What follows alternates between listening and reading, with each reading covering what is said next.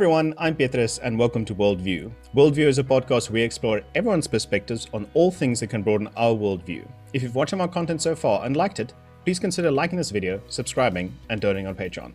Today we're talking with Dr. Wynand Boshoff. Wynand is the son of Karel Boshoff, the founder of Orania, and grandson of Prime Minister Hendrik Verwoerd. Wynand has served as MP for the Freedom Front Plus, representing the Northern Cape since 2019. Before that, he served as a provincial leader for the Vryheidsfront Plus after attaining his PhD in Educational Sciences from the University of Pretoria. Wynand, welcome to the show. Thank you very much. It's a privilege to be here we, we, we always like to ask um, our viewers, oh, sorry, sorry, the people that we interview um, that come online to tell a bit of their personal story. I mean, you've had a very, I mean, your your business, uh, the, the the representation that you do as an MP for the Freedom Front Plus has a unique connection in terms of your family ties. That's also had a history with that uh, political party. And in that regard, we kind of want to ask you if you just have some interesting personal stories to share about your grandfather, or perhaps just growing up with a family in general. Yes, well, that's. Uh that's interesting uh, in a sense that everybody's uh, story is equally interesting. Uh, mm. Just not everyone are asked about it, or everyone is asked about it. Uh, I was born four years after my grandfather uh, was murdered, so I never knew him uh, as a person. I grew up knowing my grandma very well. I was well, basically thirty when she, she died at, at the age of ninety nine. Um, and then, of course, we grew up with a, you know, my, my grandfather had seven children, two daughters and five sons, uh, exactly the way of my own family also. My, my and father also had five sons and two daughters. And uh, all that I could say is that being part of this family and knowing them, you know, we had annual family gatherings for a long time until my, my grandma also uh, passed away. Uh, bears no reflection to the Hendrik Verwoerd that you would uh, get to know in popular history uh, kind of portrayals. Mm. Um, so, you know, my, my, my uncles are all very clever men, uh, all very shy also. They may sometimes seem to people to be a little bit blunt because they are not outgoing, spontaneous kind of people. Uh, all of them uh, studied in the natural sciences, interestingly enough. Uh, I've thought about that. My mother also did. So only my uh, one aunt, uh, she uh, became a social worker, which was my grandfather's first direction of study also, the sociology. In fact, he had been the guy who brought sociology as a subject to South Africa um, after his studies in America. So uh, while it was just a family, like any other families with lots of uncles and aunts and uh, cousins and stuff, uh, my mother is the second oldest uh, child of, of the Verwoerd family. Um, and we grew up in Pretoria. I had basically two addresses in my life. The one is in Pretoria until I completed my studies, and then in Orania. I, I should say my uh, undergraduate studies. Mm. Afterwards, I did a, a, master's in sustainable agriculture while living in Orania at the University of the Free State. And later on, I proceeded with my educational studies, which is the most recent uh, I've done. Uh, scaring to think that that has been completed 10 years ago already. Mm. Um, but in fact, you know, if you would like something interesting for me, there's not much to find. Uh, I'm just another guy living in Orania and doing a specific job. Yeah, no, it's, it's it's always that scenario of when you look at someone that has perhaps you know well-known grandfather, well-known father, that forget that they're also human. They just had a family, and it's just a normal family life. So it's important to remember that as well in terms of the the greater history story. Um, in terms of that story, there's so much many ties between. Um, the the, the Vryheidsfront Plus um, and the National Party and so on to what, what was known in uh, South Africa as the Afrikaner Broederbond. Um, there was a book that came out in that era called The Super Afrikaners, which goes into detail about you know, at, length to which the Afrikaner Broederbond captured the state. It captured the clergy, the, the education, the sectors. You know, as someone who saw perhaps just the smallest glimpse of that life, I, I realized that you were that your grandfather unfortunately wasn't alive when you were alive. But as somebody who may have had some sort of glimpse into that life, what's your opinion of the Afrikaner Broederbond and the veracity of these allegations? Mm. I have a very mixed opinion on the Afrikaner Broederbond. It came into being in 1919 and it was a kind of a, you could say, a social self-defense unit. Mm. Um, if in the new South Africa, which used to be new in 1919, um, which is old now, um, in that new South Africa, which was very British and you know British politically spoken, dominated, and then English socio-culturally uh, speaking. Uh, it was definitely not to your advantage to be an Afrikaner. And the invitation which the British Empire used to extend to their colonial subjects was if you are really fine enough, you can become an Englishman. That's the, that's the great compliment we'll bestow upon you. You can become one of us. We hmm. don't really regard that what you are as very valuable. But you can leave that behind and join us as the greatest uh, you know, empire in the universe. And they should make the little joke about the guy um, captured in the Anglo-Boer War. And his guard told him, you know, um, the British Empire is so vast, the sun never sets upon it. And he answered, yes, but the Lord knows he can't trust you in the dark. Um, but I mean, that's the, the um, attractiveness of becoming part of this huge empire Afrikaners, or should I say a section of Afrikaners, specifically decided that is not what we would do. We would like to modernize and develop ourselves economically and culturally by using our, own identity, our own language, our own, well, culture.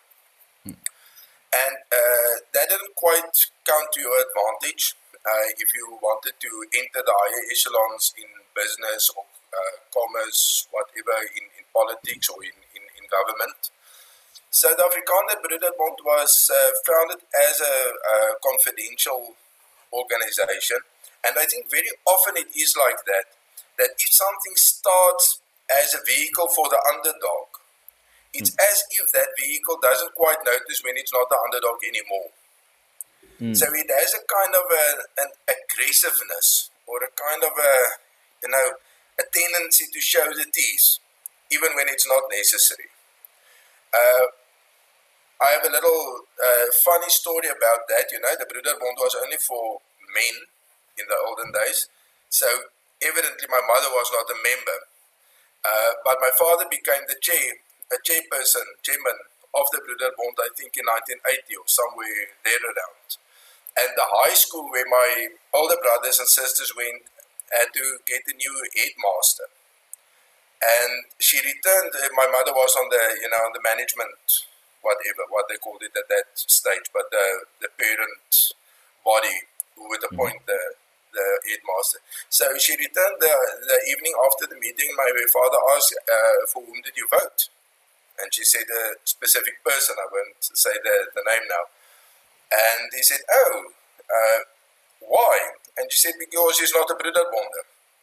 Um, so that was uh, it was a little bit of a, a jab at a joke, you know. Mm. Um, but but uh, when I was in high school, that was indeed my, my headmaster. Mm. So uh, the, the Broederbond had a way of, um,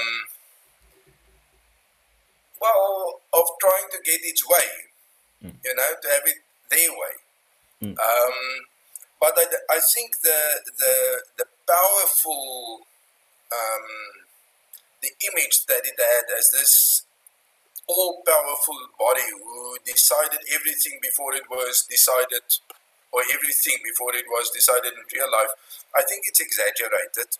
The Broederbond never had such a huge uh, membership. I think towards the end, when the uh, Afrikaner government was very strong into power, you might have found that people would become members of the Broederbond rather to be served than to serve. Mm. Um, but the idea of the Broederbond had been all along uh, to serve. Where our families break with the Broederbond came is when um, the whole, let's call it reformist kind of politics of P.W. Botha came in and the, the idea was that the Broederbond should be one of the agents um, pers uh, persuading Afrikaners to to you know to uh, reconcile themselves hmm. with a new reality. And we were part of the group who said, well, uh, there's actually nothing like power sharing. Uh, you can share land, but you can't share power. Uh, and let's see, let's look at better ways to share the land than the homelands policy, which was evidently not working uh, or not reaching its uh, the goal that was set for it. But we will not be able to share power. It's either going to be on this side or on that side. Mm. And uh, I had a little bit of the experience of a family being ostracized. Um, not in a very brutal way or anything, but my dad used to be the chairperson of the Broederbond, and that was a, you could say that was an important or a, you know a prominent at mm. least position. And then he resigned, and then he um, had this uh, experience of newsletters going into divisions of the Broederbond telling, you know, you should not associate with this guy and this is a problem and that is a problem. Uh, some of it was about ideology, some was just personal. Yeah. Uh, so that's why I say I have a mixed feeling about the Broederbond. I really think they are uh, held guilty for stuff that they never did, but that, that they were influential. Hmm. Um, it, it has no doubt, and much of what they did, I think, was very good. You know, in terms of uh, the self-help kind of economic uh, development, you could say one important thing is to mobilize your own capital, mm. your own people's capital. So you had Volkskas, which was uh, a little bit a fruit of the Broederbond, not as completely as you know. Some sometimes, if you look back, things look much more planned than they had uh, in fact been. Mm. Uh, sometimes things just happen. Mm. Uh, and, and then some people like to say, uh, yes, that's why I planned it uh, all along, but they yeah. didn't. Yeah, they, they actually claim it. that's right, yes. Mm. So, but if in a certain uh, church board there were prominent Broederbonders, they would suggest that let's take this uh, community's uh, account to Volkskas yeah. and not in one of the imperial banks or in the agricultural cooperative or whatever. So there was this kind of collusion of interests. Mm. Um, and I think also one of the things is nobody can know everybody. So you have to have some way to judge. You know, that's where uh, stereotypes comes in. Yeah. And uh, the Broederbond used to have a very high standard, which I kept on living and you know morality. So uh, to to to be divorced was a no no. You you yeah. would lose your membership immediately. So people had this idea that okay, I don't know you, but you are a member of the Broederbond, so I think I I know something about that. Hmm. So it's it's actually networking. Right. Um, now, that's actually but, my, my whole story. The Broederbond is, isn't very powerful today. It's influential, but it's not what it had been because it can't um, dish out the sheets anymore. No, exactly. Yeah, but you said it said it's it's it's kind of a, a social preservation group. Initially, it was started as that uh, against the um, oppression at that time of the uh, colonial masters in terms of the the imperial British Empire. And in the same way, the fundamentals upon which the Broederbond was then founded, uh, the freedom and uh, the purpose, uh, sorry, the, the, goal of um, self determination of of making you know your work uh, your results, your work, that type of scenario, is according to the Vryheidsfront um, description, is some of their founding principles. Is that is that freedom and that um, determination to to to make your own work, uh, to to make you the benefit of of the of the effort that you put in. Um, so, could you perhaps, in, in, that regard, just elaborate on that and just tell us what are the core principles and policies um, of the the Vryheidsfront Plus? Okay, the basic um, thing of the Vryheidsfront is that we say the South African Constitution is uh, devised in such a way that you would think this is a rather homogenic cultural community. There's all South Africa. In contrast to a country like, say, Tanzania after the um, uh, violence a few years ago, or Ethiopia a little longer ago, Ethiopia under Mengistu also had this notion of there are no sub ethnic groups, there are just Ethiopians. Mm. And then when they had to deal with Eritrea's uh, independence drive, and they couldn't suppress it anymore. Then they they re-sought the whole Ethiopian state, saying we have a federation now with different cultural groups in every state, and they give a lot of attention about what what about a minority in this state, which is a majority in another state. How do you deal with those kinds of things? But it also says if a if a member state wants to secede, like Eritrea wanted to, hmm. how do they go about? So the whole process is in the constitution, and the interesting thing about is that Ethiopian unity was preserved by that mm. and not dissolved. Because once you could get out, you would think, but do I want to now? Mm. Or did I just want to get out because I couldn't? Mm. And um, that's a kind of thing that, uh, you know, in South Africa, uh, well, we have we have two ways in which ethnicity or cultural diversity are denied the one is okay, we are all just South Africans now. Just to uh, to to um, uh, look at that, uh, I would say cultural communities is a primary reality. Mm. National borders is a secondary reality. But mm. what we are doing in South Africa is to say the secondary reality, the borders, which is actually artificial, yeah. that is the primary reality and cultural groups should abide by that and put their own identities uh, below that. Uh, so, um, this whole reconception of South Africa could take many forms. In 1994, it was just Afrikaners who thought that uh, there was any sense in that. Most of the other cultural groups fell in. The Zulus with the IFP in a certain way, they kept most of what you could say uh, a federal character and um, and also a federal practice in the province or the kingdom of KwaZulu Natal. Mm. But for the rest, basically all the people just uh, went for this rainbow. So the Freedom Front was specifically uh, founded as an Afrikaner party, working for Afrikaner self-determination. In the meantime, other minorities has come uh, to us and saying, you know, that what you want for yourselves would actually be nice for us too. So we extended our mission uh, to say we are the self-determination party, not necessarily only an Afrikaner party.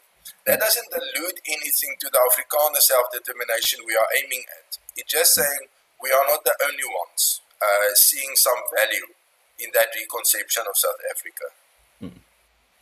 Yeah, and uh, the thing that's kind of there's there's there's an interesting um, correlation between uh, the the concept of self determination and uh, identifying the different cultural groups that South Africa has such an incredible diversity of, and then um, putting them into sort of like a federal type state where these groups can then identify with themselves and their groups, and then also uh, orientate their environment, their borders, uh, according to uh, sorry what's going on within their borders, according to what their cultural practices are. The, the problem is, or rather, the issue that's often raised about um, this policy from uh, the Vryheidsfront in various, you know, documentaries um, and other forms of media that's been portrayed about the French Vryheidsfront is that they, they say that there's a relation between this type of land reform in terms of a federation system um, and uh, apartheid, which specifically focused on the segregation of certain communities. Um, you know, it's, it, it has been portrayed or suggested rather that the Vryheidsfront is striving to portray apartheid in a positive light as, as a form of, you know, federationism rather than segregation, uh, or that it's trying to whitewash history. How exactly would you respond to that? Respond to that in terms of like the the, the correlation that people are drawing between federalization and uh, the apartheid uh, era segregation? Yeah, let's start by saying that most of the members of the Vryheidsfront, Freedom Front in uh, English, um, if they are too young, their parents would used to vote for apartheid, for the National Party or the Conservative Party after that, and therefore it would be, um, in a sense, a little bit artificial and uh, not very credible to uh, to say, okay, no, but we don't have anything to do with that. Let's just forget about the past.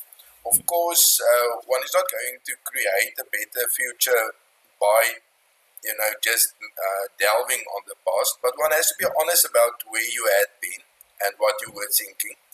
And the problem that we are, in fact, um, resisting is the idea that one should, if you are an Afrikaner, accept the narrative of, let's say, the, 50, the 40 years between 1948 uh, and 1994, let's say that half century.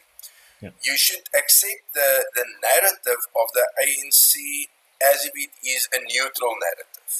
Mm. That's, that's just history. It's not ideologically colored or anything, it's just the way that been. While that is not the case, if, uh, if, if I listen to my colleagues in Parliament correctly, they would, well, they, they, it's not that they would, they do very mm. often say the whole system, which was just geared towards the disadvantage of Africans and the advantage of whites. Now, uh, the, the, the problem with the whole story is that apartheid was, in a sense, not in a sense, it was essentially an attempt to maintain minority rule in South Africa. Mm. And we should add to that that minority rule wasn't a, a swearing word all over in history. Mm. Uh, in previous times, the question was who has the most military power, not who has the greatest numbers. So whether it is Shaka Zulu in southeastern South Africa, or whether it was Napoleon in Europe, or Bismarck, Julius Caesar um, long ago, they never counted people. The only way, the, the, reason why you would count people is to know how many soldiers you could mobilize. Mm. So minority rule had not been a swearing word all along, but it became that. Mm. And Afrikaners try to sidestep the whole, um, the whole, let's say, inevitability of majority rule. Hmm. And I would say that with uh, the policy of separate development, I mean, the National Party laid the word apartheid behind it in the 1950s already. Uh, it was actually just reused by Afrikaners while saying sorry. Hmm. Um, it may be and I, I would say it probably is uh, true that for many people, the whole separate development story was just a nicer word for saying we are not going to give the blacks anything if we yeah. could help it.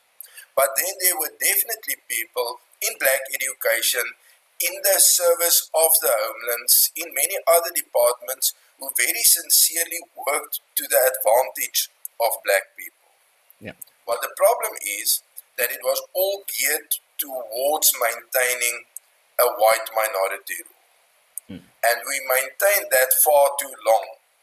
We maintained that to the point that no middle road was possible anymore. Mm. If we would have looked at some kind of federal system, if we would have looked at something like saying, okay, every ethnic group has a majority area, but Afrikaners don't, we should mm. constitute a majority area somewhere, and then we have to make that idea a reality by concentrating on numbers, then a federal option could have been credible. But in the minds of most of black South Africans, every word from separate development to good neighborliness to federalism to whatever else we thought of was just another way of not letting them have the power. Mm. And then black people also started to identify with a black genetic identity as opposed to ethnic identities because ethnic identities was identified with divide and rule. Hmm. So for Afrikaners, in the context of what I mentioned just now, we wanted to develop through our own language and identity. We thought that would be the logic thing for black people also to do, to develop through Setswana or through isiZulu. But the way they viewed that is, ah, yeah, you're just busy with the old colonial game again of dividing us so that we are all minorities. And uh, therefore, I think by the 1980s, it must have been abundantly clear that the generic black identity um, was a dominant one. The homelands, which was based upon the premise that ethnic identities might develop more uh, importance in people's minds. That that had not happened. So the, the the freedom of the Freedom Front is to be is to be found not in a, a recreation on a smaller scale of minority rule, but in something which was never known in South Africa. And that is a place or places where Afrikaners, by virtue of their numbers, not in spite of their numbers, can dominate an area. Whether it would be smaller or bigger would depend on the numbers to be mobilized. So that's a one end of the one part of the Freedom Front's policy. The other part is that Afrikaners live in places where we know we're never going to dominate it politically again. It's, it's not possible. But even there, we think we have a right on Afrikaans schools. We have a right to our cultural uh, monuments and uh, you know places of interest in the specific area. And I think that, uh, you know, if I could advise the government, they would advance much faster with the transformation of community and the economy. Mm. If they could make Afrikaners feel safe by saying, let's say, the city of Polokwane, which we used to call or still call Pietersburg, mm. as an Afrikaner community which, which makes two primary schools and one high school uh, feasible. Mm. So you have it we're not going to, uh, you know, lodge an uh, attack on that every year. You, mm. You're safe with that. You have it. Then the Afrikaners in that area would be much more cooperative and say, okay, so how do we have to transform this country? I am safe now. Mm. The, the kind of majority thinking the ANC and the government is employing is that everyone must become part of the majority. Dr. Corné Mulder, our, our uh, chief whip, once asked at the nation building uh, conference, now how about minorities? And the relevant minister answered, it's easy, just become part of the majority. So mm. forget who you are, mm. become part of us. Mm. Now, that's not what we are uh, aiming at. But that's a very similar sentiment to the original British sentiment in 1919, right? Exactly. I think, you know, in a certain sense, you could say South Africa was a segment of the British Empire and then it became a little empire on its own. Hmm. And it's as if people who inherited an empire don't really voluntarily give it up. So it was a British Empire, but then Afrikaners got it through the ballot mm. with a, you know, a, an interesting type of ballot where only white people could vote. But we got it.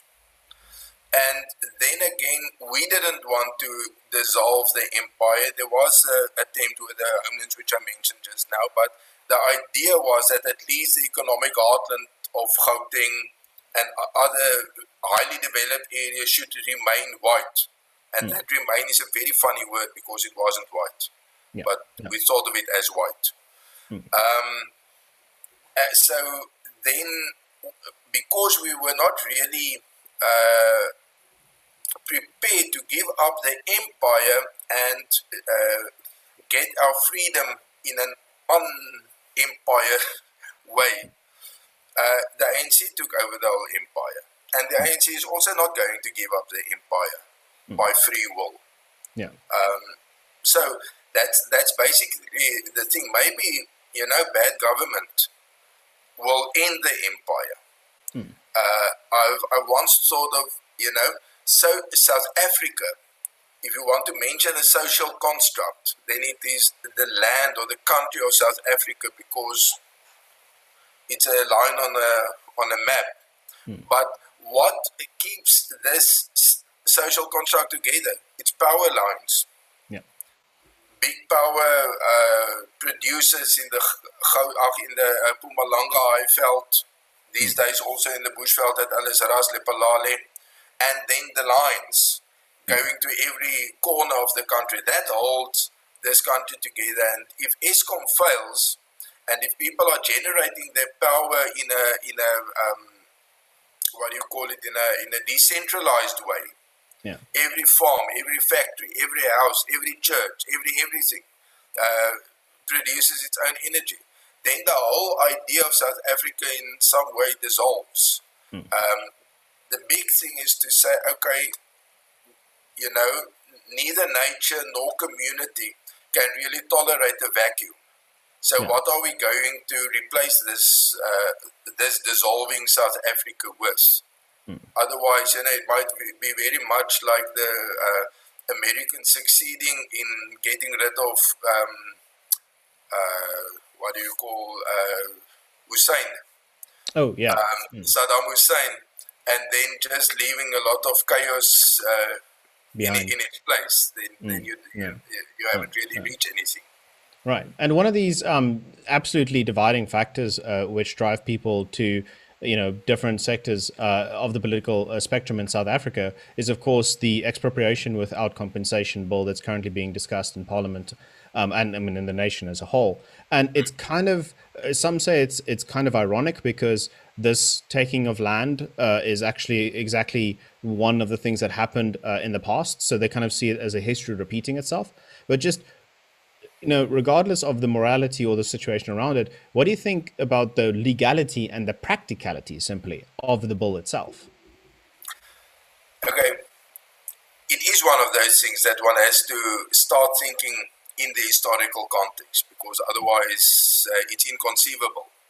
Um, and that's also where I would say the narrative of South African history is highly simplified by the ANC exactly to suit itself. Because if it would be a little bit more nuanced, lots of land would also be ceded from South Africa to Lesotho and Botswana and uh, the Kingdom of Eswatini.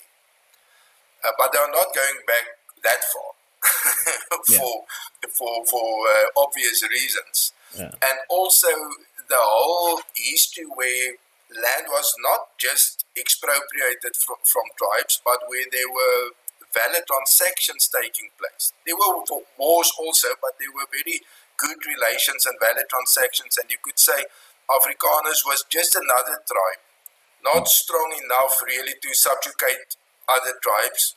The subjugation on a great, on a grand scale, actually came with the empire, which had the necessary power to do so. Uh, we never had it. You know, we, we like to say at Blood River when we had the Zulus where we wanted them, we mm. had not had them in mm. any, you know, such yeah. place. Mm. Um, so uh, that's the first thing. The whole expropriation without compensation starts with a very uh, thin narrative of South Africa, which is uh, devised for a, you know for a specific reason in a specific way. But then I would say South Africa had an economy which completely transformed from the pre-modern economy before 1886. Mm. You could also say 1866 with the um, uh, diamonds in Kimberley. Yeah. That's where the modern economy reached South Africa, but it really reached it in a, in a way which extended to every corner of the country with the discovery of gold in Johannesburg. Mm. And then you had an economy which was built on the Western model of economic development. Mm. Before uh, before whites came to South Africa, there was not no such thing as title deeds mm. and land uh, ownership regulated by a, a deeds office. Mm. But then this happened, and the whole uh, economy was built on that framework and what one has to say today is how do you take this framework and fit it with your own uh, political uh, views and and ideals, much in the way that it has happened in in southern uh, Southeast Asia, hmm. where countries uh, succeeded, or not countries, nations succeeded in merging their traditional way of seeing things with the Western model of economic development. Yeah. And in some, you know, there are many different, you can't say there's the rule. There are many different ways in which, which uh, that had been done. But that's not what is done in South Africa. In South mm. Africa, the, um, the idea, it seems to me, is to keep on taking bit by bit from those who have uh, mm. in order to give the have nots. Mm. And after everything has been depleted to a certain extent, now we have to turn to land. That's a one thing. The other thing is land is highly um, symbolic. Mm. Uh, in Afrikaans, we call everything grond. But in fact, the division between grond and land is very important. Mm. Grond, land in that sense, is just a, a, a medium of production and it can be traded and whatever. But ownership of the land is part of one's identity. Mm. And that's why Afrikaners realize why it's so important to black South Africans, but it's also important to us. Um, so that is that side to it. Now, if you get to the present situation and you look at the capital markets, the way it works, um, or it worked, and, and how South Africa's economy is structured, then expropriation without compensation will really just pull out the cornerstone out of the whole building. Yeah. And it may lean a little bit for a little while, but sometimes it will come crumbling down. So we understand the symbolism, we understand the, you know, the, the, the emotional impact that land has but you also have to deal with it in a way that will preserve the economy. Otherwise, you know, we can all share our poverty within a few years. Yeah, exactly. Yeah, I mean, this is it's, it's a very very good um, take on in terms of how the history combined and, and the understanding uh, in the fundamental understanding between uh, the economic benefits of land and the ownership and the identity combination between the two. Um, there's also a very strong identity combination in terms of what you alluded to earlier uh, in the city of Polokwane regarding um, you know schools, schools for, for, for Afrikaans people and Afrikaans communities that are in certain areas, and there are universities um, in in South Africa who for the past couple of years, you know, uh, you know, five to ten years, have had a, a, hugely controversial debate on whether or not Afrikaans should be taught in universities.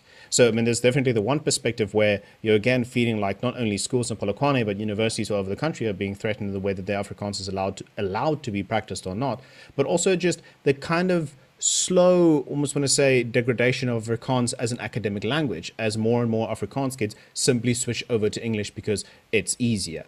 So, how do you feel about, uh, or sorry, what's, what's your opinion about the battle, the legal battle on whether Afrikaans should be taught as a primary language at these universities, and also just the slow degradation, or at least the perception of slow degradation of Afrikaans in these environments? My father had this saying when we were still in the very early uh, times of Orania, and that was to say that every institution at the end reflects the society in which it functions. Hmm. So, you know, we were all very loyal Tukkies. Uh, studied at the University of Pretoria and really had, a, had this um, this feeling of pride. He said, You must know that Tukkies will just reflect the society of the Tshwane Metro. And it, you know, it may be possible to, to uh, keep it a little bit longer or a little bit shorter, but that's the end of it. That's a destiny. So, uh, in that sense, some of us, uh, people who settled in Orania or um, grasped the whole idea of Orania, even if not settling uh, here, would say, well, we've come to peace with that long ago. But nevertheless, uh, at the time that I came to terms with it, I was maybe 25, but now my children are at university or had already been in university. Now it's uh, very, you know, it's, it's practical politics for me now. Mm. Um, and um, I would say uh, it's part of this whole unifying thinking in South Africa. This nation of South Africa should be English. Mm. It's a it's a black nation. Uh, whites will be tolerated if they know their place, uh, but it's an English-speaking nation. Now, I actually don't un- quite understand it. We have this uh, nine uh, official languages, which make it impossible for anybody to know all official languages. But yeah. if you had uh, a movement at that st- stage saying, let's create a super Nguni language and a super Sotho language, then it would be possible to know four languages. Mm. For and then you have your vernacular in every area, your Sepedi or your Setswana or your Xhosa or Swati or whatever. uh, but for official purposes. You know, like in Afrikaans, uh, it's very much differently uh, spoken in Namakwaland and in Pretoria in the eastern suburbs and, and in, in Stellenbosch, wherever. Yeah. Um, so one could have something like that, and that could even have uh, gone over to the tertiary educational sector. But in the end, it was only Afrikaners who really thought, but we have something, we have a legacy in academic research and academic activity which we would like to, you know, to remain. Mm-hmm. So the uh, Minister of, of Higher Education, Dr. Blyden Nzimande, he really regards that only as a way of longing to apartheid. Mm. You white, you little boors, you didn't, you know, you never really made peace with the New South Africa, and now you want to uh, perpetuate it in little pockets like your universities. I think that's uh, also taking a, a, very thin perspective on the whole issue. Uh, and I think we should work on keeping Afrikaans alive in the public universities as long as possible. But that's a transition.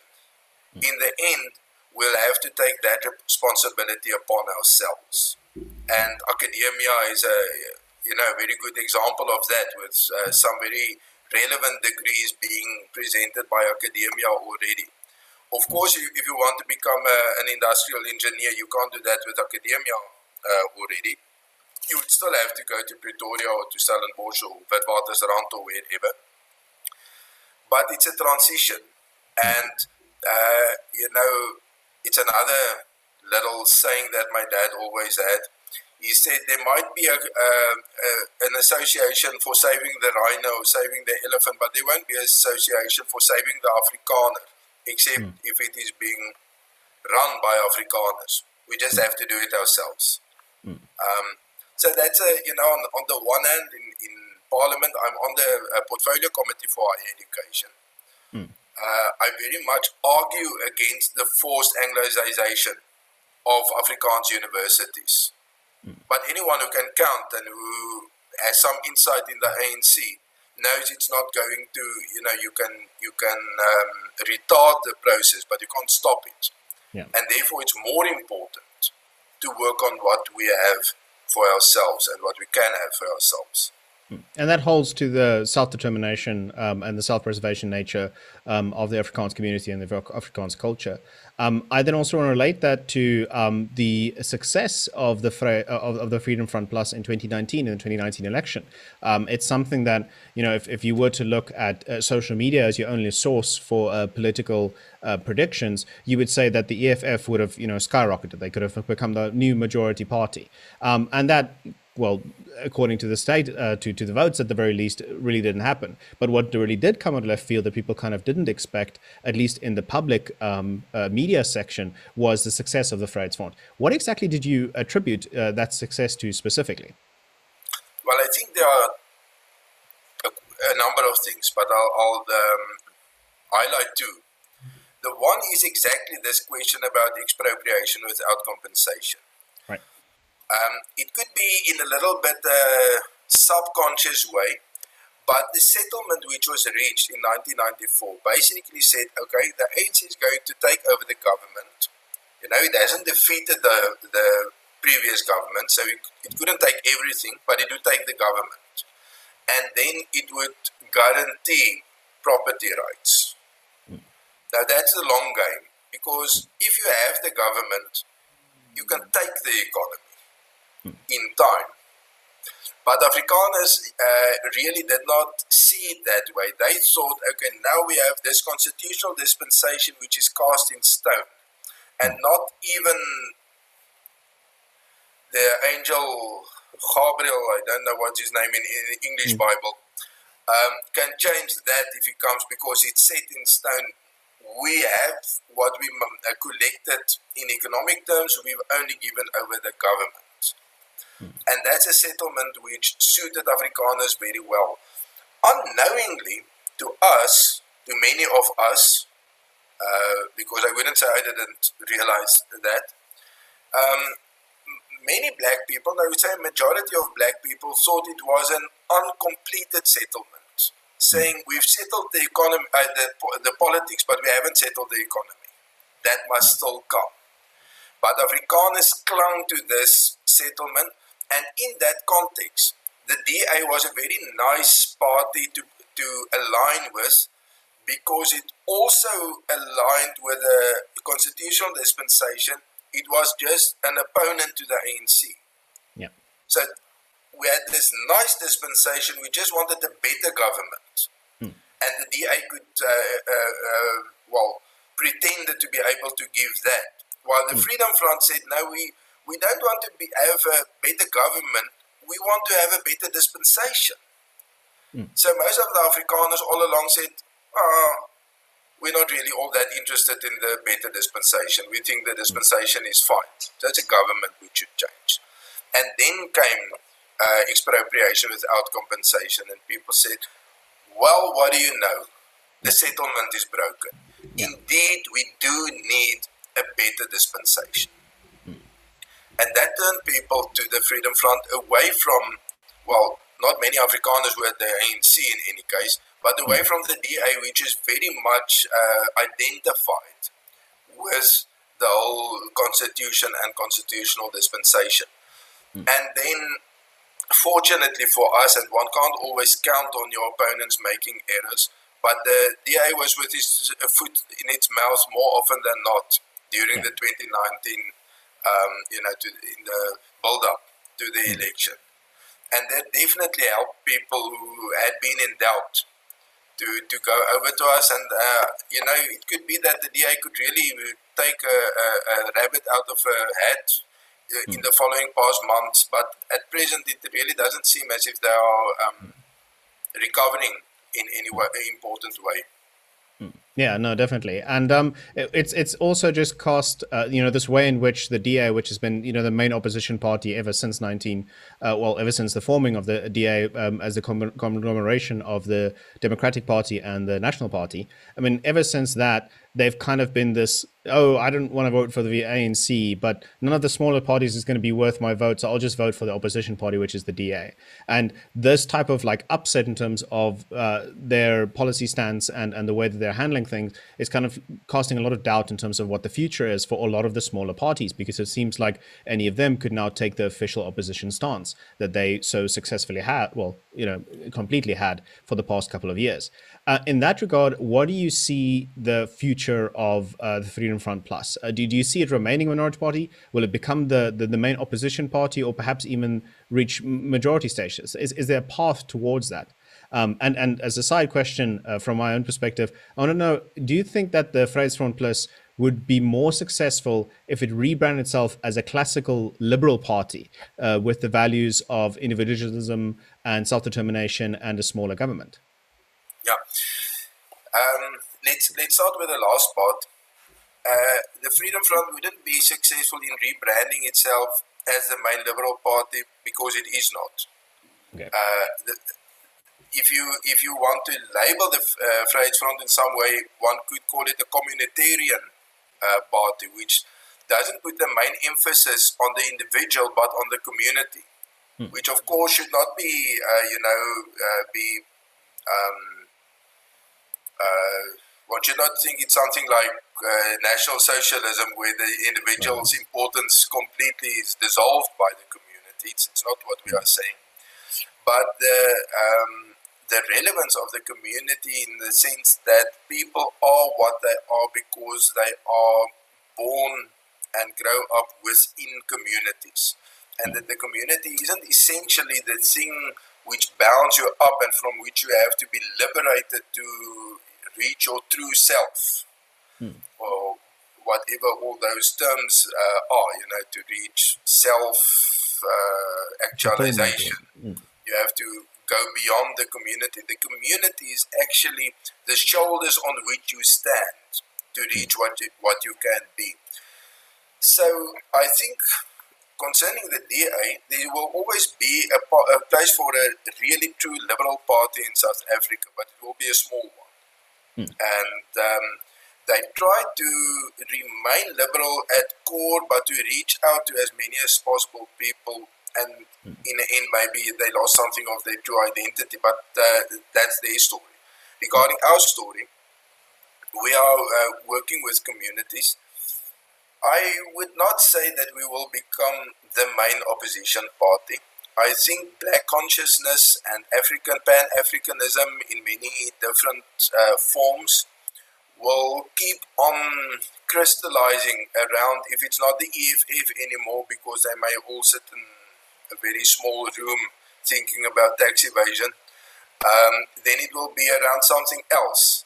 But that is the that is the uh, um, you know the question which is going to be asked to the ANC: How are you going to deal with Pan Africanism, which is very prevalent in people's minds? Mm.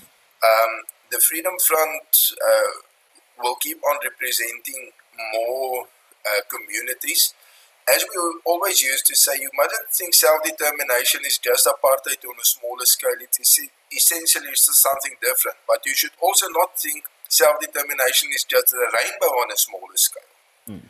It's also something fundamentally different. Mm. Um, I think that future of South Africa will lie much more uh, in a in a kind of um, coalition type of politics, uh, in which the Freedom Front will always play a role.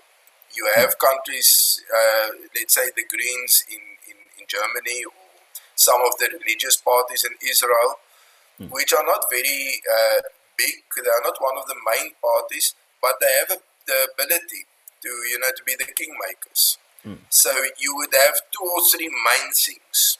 Just say what is important to us is well X, Y, and Z. We discussed mm. it all night, so I, I, don't want to go into that again. Mm. So we can support you, but then at least we need this, mm. and especially the whole nation, notion of geographic self-determination, mm. so that Afrikaners, you know, just uh, as an aside, KwaZulu Natal is a Zulu folk state. Yeah whether the IFP governs or the ANC or maybe the EFF or maybe a new party which we haven't seen yet. And mm. uh, we had all this unrest in the Vhembe region mm. about where the border between the Venda dominated district and the Shona or the Tsonga uh, dominated the district should, should lie. So all the all the ethnic groups in South Africa have their main areas. Afrikaners don't. And mm. if we try to establish that, it is regarded as highly racist and, uh, you know, unacceptable.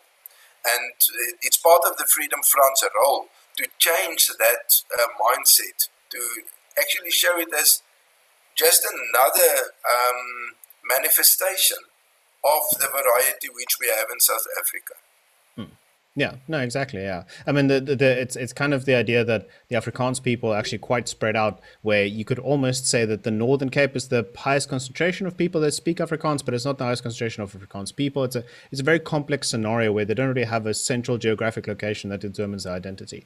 But we'll talk about that shortly in terms of the story for Orania. I just first want to hit on um, something else, and that's that um, it's just kind of you know, it's it's a very cruel joke that the general state of parliament decorum in South Africa is I mean, entertaining would be a nice way to put it, to say the least. But there's there's so much time that's wasted on you know points of order, on apologies, and you know, the there's definitely a sense in the South African public where they just want to know what can be done about this because the disruptions and the you know pu- the publicity plays by uh, certain political parties is getting kind of old. so I just want to know what what is your opinion about what can be done about just the general state of Parliament decorum that's a very difficult thing because the essence of tradition is that everything is not written down. There are some shared ideas of how should it be done. And I've heard that somebody says the whole British or the whole United Kingdom's constitution is only, it's simply not done. Yeah. Now, uh, the decorum of the of Parliament, um, what I think of the EFF specifically, it's the nearest that you can get to a Bolshevik party mm. who will use every rule in order to destroy the whole basis for the rule.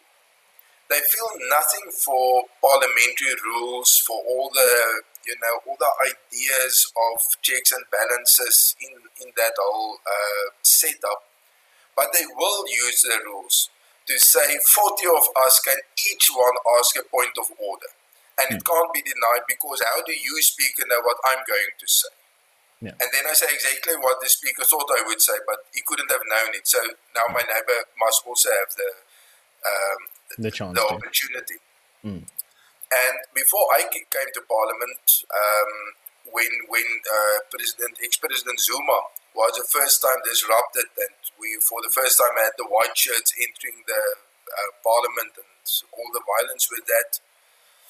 I just had this um, this terrible feeling that I can understand authoritarian states because you can't have that. How hmm. can you have that? You should not, you know, those people should be thrown out. Mm. And then you rectify yourself by mm. saying, okay, but we can't do it that way. We, we are, uh, you know, we are democratic people. We, we can't have it just, you know, throw out those. Um, so, in a sense, I would say uh, if the voters don't reject it, mm. then it's not going to end. If you want to look at something similar, uh, the Afrikaner Weerstandsbeweging uh, had some some parts of its uh, of its whole presentation, which many Afrikaners found quite uh, attractive and acceptable. And then there was this disruptive element, which just completely uh, swept it from the table, yeah. not being taken seriously, not by the ANC or by America or whoever, mm. but by the target supporters yeah. who said, okay, no, no, no, we, do, we don't do it that way. That's not us. If that's not going to happen with the EFF, um, then this is just going to become worse and worse. And one has this kind of idea that there must be some light in the end of the tunnel, but sometimes there's not. Mm. Um, South Africa, the whole setup of South Africa, um, will have to be redesigned at some stage, and everyone has his own idea about how that's going to look like. You might get some uh, right wingers which say yes, and that will be the restoration of white uh, rule over the whole of South Africa. Another one would say, well, at, at least then we won't have any whites anymore because we'll just chase them into the, uh, you know, into the waves. Mm. Um, so everyone would have its own idea, but the present South Africa is actually descending into something which at a certain stage will have to be reconceptualized from the beginning. And there, I would say, enclaves of or areas where things are working and where things are effective and efficient, those will have a disproportionate influence on the whole, how the whole will be reconceptualized once it is done. Mm. But uh, you know, if anybody would, I, I, don't share a very high um, positive, you know, positivity mm. that the parliamentary system as we know it will mend itself. Mm. Actually, but I, I, I do like the perspective saying that it's inherently the voters who choose to have this type of scenario because it's the voters that vote those type of um, you know actions into parliament by allowing them to continue to exist there. Um, you could theoretically say that the reaction of the um, past election was actually a testament to the fact that the very same voter base perhaps did not believe in, in, in the way of disrupting uh, the democracy and, and, and the freedom of speech. But it is also very good to say that, you know, it's going to be the voters' choice. And if the voters do decide this, then they, they actually have a right to stay there and they should stay there. And you should then work through this in order to, to, to come to, a, um, you know, a result. Um, what one can say of the EFF is the whole ideology of Pan-Africanism um, is a very strong ideology in South Africa, but it didn't have a very uh, able vehicle. The PAC or the ZAPU or none of the other uh, movements embracing Pan Africanism was really good organizations. Hmm. As you, uh, while you can say the ANC with a charterist kind of thinking, non racialism, I don't really think non-racialism resonates so well with many African individuals mm. as Pan-Africanism does. But the ANC was a very effective, strong movement, and the PAC had never been that. Mm. Now the EFF is that. Mm. Um, and well, let's see what's going to happen. Are people going to uh, gravitate more to the kind of uh, uh, charterist, non-racial, uh, that kind of idea, or mm. are they going to gravitate towards a pan-Africanist view? Right. Um, so, lastly, I just want to talk about um, uh, the town or city of Orania um, specifically, because I know that you live there, and I know that your father founded the. Um, uh, I don't know. Do you, do you classify it as a city or a town? Well, let's say uh, with a wink, we would say it's a stad. Yes, exactly. Yeah, that's that's because in Afrikaans we would call it a stad, which translates to a city. Um, but so let's say the the the, um, the city of Orania was founded by your father. In in a lot of ways, it doesn't actually go out there and advertise itself to the world as like this place where you should go um, if you share their ideals, and then you should visit it. It, it exists uh, because the community willed it to be. Uh, they, they wanted it to exist. And because of that, um, at least from the outside perspective, that's the environment which you're welcome to go to, but then this is the way that things work there. Um, you're not, you know, you're not, you're not encouraged to go there or you're not you know uh, trying to portray this as an amazing place but see that's a thing that's the perspective from somebody that doesn't live there I want to know from the perspective, from your perspective, what is the core ideas and the drive behind Orania um, to to make it? Uh, do you believe it to be a success story? Do you believe it is something that you want to grow, invite more people to join? Or is it rather just something you think is working really well in the way that it's currently working? Yeah, I would say that. Um, 20 or 25 years ago, I would have thought Orania would by this time have been much larger than it is. But maybe it's just because I didn't know enough about developmental economics and how hard it is really to get the economy coming up from the ground. On the other hand, had the idea of self-determination and of a specific area where Afrikaners can establish themselves, uh, being part of the settlement of 1994, then Orania could indeed have been much uh, bigger and a much larger town. But the main thing of Orania is to say that if Afrikaners want to govern something, they have to be the majority in that something. And the only way to be a majority is to do your own work. Hmm. And that is, in fact, very untraditional for Afrikaners because Afrikaners spread out like, like butter over a slice of bread all over the country, living on this substrate of black labor, hmm. or in any case, not Afrikaner labor. Hmm. Um, and and even thinking that that's the way it should be. Mm. And that's exactly what, uh, you know, what got to us in 1994. It just, uh, you know, we, we couldn't keep that up. So in Orania, we said we have to do our own jobs, our own work, our own menial work, all the unattractive work also, in order to be the majority somewhere. Mm. And to be quite honest, that some way we, we could be a majority is now less than 10,000 hectares and it might be 2,000 or 2,500 people. Mm. So it's not very impressive in global terms. But it is something that people before said it's not possible. Mm. So uh, it's also something which I borrowed from, from my brother Carl, who at a certain stage said when Orania was founded, Afrikaners said it's not possible and it's not necessary. Hmm. Since then, Orania has proven that it is possible and the ANC has proven that it's necessary. Yeah. Um, so, uh, what Orania did very well is to grow organically. Uh, you could grow mushroom like with a huge influx and then you don't have the infrastructure and you don't have the hmm. economy and you, you can't you really can't uh, you know carry this superstructure and then it just uh, goes down in a lot of smoke and dust mm.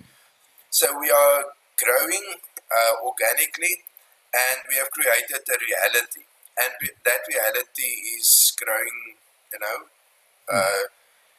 fast and I can't exactly remember who, but one of these economic uh, management type of gurus or investment gurus said the, the eighth wonder of the world is um, compound interest. Mm, yes. Now it works like that with economic growth also. We were tiny in 1994, 1991 when we started, but we grew with 10%. Mm. And that 10% for 30 years is something rather impressive if you compare it with what it had been. And, you know, even if you could get the momentum to turn that 10% growth to 20% growth, mm. uh, then it will be quite something. So we are, uh, I would say, proud in a very, um, now I'm looking for the word, what is beskeie in Engels? In a modest mm. way. Yes. We are very modestly proud on, on what has been reached in, South, uh, in Orania because it's not saving the Afrikaner yet. To save the Afrikaner, you should have a university. You should have numbers in which to, you know, to uh, give people room in where they can reach their potential. Mm. But what we have is a very dedicated community, which is working to exactly that. Mm. And uh, therefore, some people think that Orania is eagerly looking for South Africa to break down. We are not, mm. because uh, this should be a transition. And for Orania to be stable for 100 years, South Africa also has to be stable. Mm. Yeah. Um, we don't have any interest or any you know profit by by seeing South Africa going down in dust. Okay, well, that's that's, that's amazing, and it's, it's very good to hear perspective from um, uh, from a resident of itself because it's just it, it, it completely breaks down the uh, almost want to say general narrative that people try to portray as this place that people that don't like the current political situation in South Africa just go and hide away in. And it's not really about that. It's about building your your own community sustainably and organically through time, which is better because that means it's there to stay. If, like you said, it grew like a mushroom, it would most definitely, you know, in terms of what history has taught us, uh, go down in flames. Um, but in general, this has been such an interesting discussion. Well, thank you so much. I just want to give you a last opportunity to plug or say something you'd like to. No, I would just say thank you very much. Um, I often say that the Freedom Front is, in a certain sense, Afrikaners who are freedom loving it's their uh, diplomatic corps, mm. um, or, or, however you pronounce that correctly. Um, the, let's let's call it the diplomatic service. Mm. Um, Afrikaners uh, with a, with a very you know who are conscious about their identity can be represented in every town council, in every provincial legislature, in the national party by way of the Freedom Front. And all people have to do if they want that diplomatic service is to vote for us. Hmm. Um, then, then we constitute exactly that. South hmm. Africa, as it currently is, is increasingly becoming an Afrikaner hostile environment. Hmm. If you if you look at how many uh, laws were signed in Afrikaans even after 1994, now it won't happen. Yeah. Uh, many other things. You mentioned the universities. There are many things in which the, the, it becomes an hostile environment. Now, if you live in an hostile environment in uh, abroad, then you will be sure to know where the nearest consul or um, or embassy is to mm. assist you when you get into some trouble. Mm. Now, that's a role of the Africa, uh, of the Freedom Front for the Afrikaner, for some Afrikaners. Of course, there are many Afrikaners who doesn't like what we are doing at all. They, uh, it doesn't resonate with them, mm. even the least. I, I, don't pretend to talk for all Afrikaners if mm. I say this, but this is our job, and we are glad to do it. Mm.